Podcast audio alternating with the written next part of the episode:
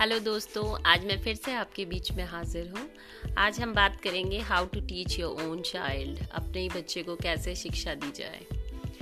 कई बार हम देखते हैं कि हम, हमारा बच्चा हमसे पढ़ता नहीं है, बहुत ज़्यादा प्रॉब्लम क्रिएट करता है। कभी हम बैठाते हैं, वो बैठता नहीं है, इधर भागता है, उधर भागता है, कहना नहीं मानता और हम लोग बहुत परेशान हो जाते हैं। और अगर हम स्कूल में पढ़ाएँ तो हम इतने सारे बच्चों को कंट्रोल में कर लेते हैं, लेकिन हम अपने बच्चे से परेशान हो जाते, नहीं पढ़ रहा पाते। तो इसके लिए आज हम कुछ आपसे टिप्स बताएँगे आपको, ताकि आप अपने बच्चे को इजीली हैंडल कर पाएँ। सबसे फ़र्स्ट आपको उसका एक टाइम टेबल बनाना होगा एंड स्ट्रिक्टली आपको भी उस टाइम टेबल को फॉलो करना होगा। हम लोग अपने बच्चे को असल में थोड़ा सा लाइटली ले लेते हैं, हम काम भी करते रहते हैं और हम उसे काम बता देते हैं।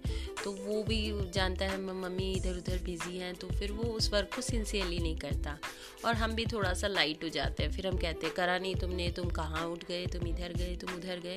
तो प्रॉब्लम आती हैं।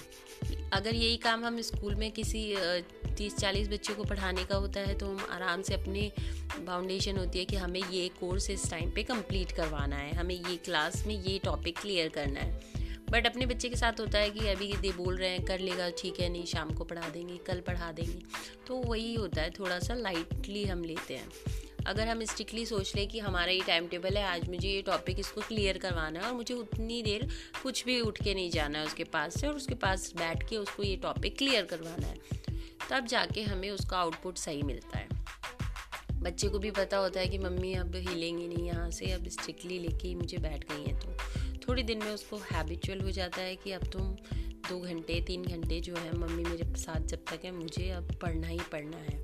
लेकिन अगर हम काम दे के उसको फिर इधर उधर हो जाते हैं तो उसका वो फ़ायदा उठाते हैं बच्चे। तो इस तरीके से हम थोड़ी सी आदतों को अपने भी और बच्चे की भी चेंज कर सकते हैं। उसका एक टाइम टेबल फॉलो करके और उसको जब भी काम देंगे, हम उसके आसपास रहेंगे और हम अपनी ड्यूटी समझेंगे कि हमें आज इसको इतना करवाना ही है।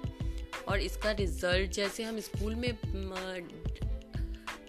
लेते हैं कि भाई अगर रिज़ल्ट ख़राब होगा तो हम हमें उसके लिए आंसरेबल होंगे या हमें जवाब देना होगा। हम क्यों नहीं टाइम पे करवा सके या हमारा रिज़ल्ट क्यों अच्छा नहीं आया?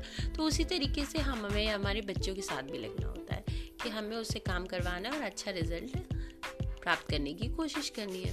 तो इसके लिए हमें थोड़ा सा अपने को भी स्ट्रिक्टली लेना होगा और रूल्स बनाने होंगे और उसको फॉलो करना होगा। अब आपको समझ में आया होगा मेरे जो कहना चाह रही थी tips okay thanks for listening